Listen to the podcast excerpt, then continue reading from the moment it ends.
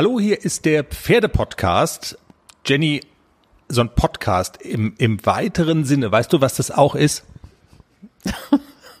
äh, nö. What? So ein Podcast ist auch eine Operation am offenen Herzen. Es kommt alles aufs Timing an. Man will, der, der Druck, der da im Kessel ist, ist Wahnsinn. Man will auf der einen Seite natürlich den maximalen Input von dir haben, äh, wenn es um die Ausbildung junger Pferde geht. Auf der anderen Seite darf man es auch nicht überreizen und es geht dann gar nichts mehr. Also konkret, du hast am Samstag Lehrgang mit ACDC, korrekt? No. Und am Samstag sagst du, hast du aber danach eigentlich keinen Bock mehr aufzuzeichnen. Dann aufzeichnen am Sonntag geht auch nicht, weil wir müssen es ja auch noch produzieren. Unser Podcast, muss man wissen, ist eine Aufnahme mit, die auf 124 Spuren aufgenommen wird, die da die, die da, also, und die Alben von Michael Jackson werden nur auf 64 Spuren, sind nur auf 64 Spuren aufgenommen worden. Die müssen noch ins Tonstudio geschickt werden, eigentlich nach Mallorca.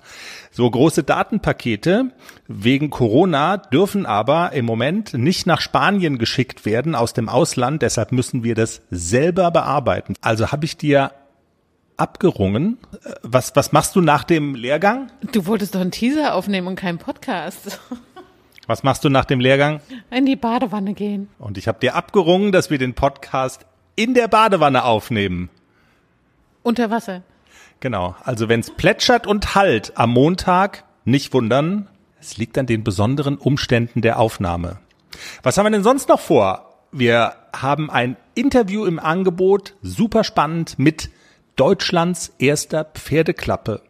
Das ist auch ein bisschen traurig. Da können nämlich Menschen, die ihre Pferde wegen der Corona-Krise nicht mehr selber versorgen können oder wollen, abgeben und in neue Hände geben. Und außerdem sprechen wir nochmal mit dem Peter von der Rennbahn hier aus Baden-Baden. Ihr erinnert euch, der erste Geisterrenntag in Baden-Baden-Iffezheim.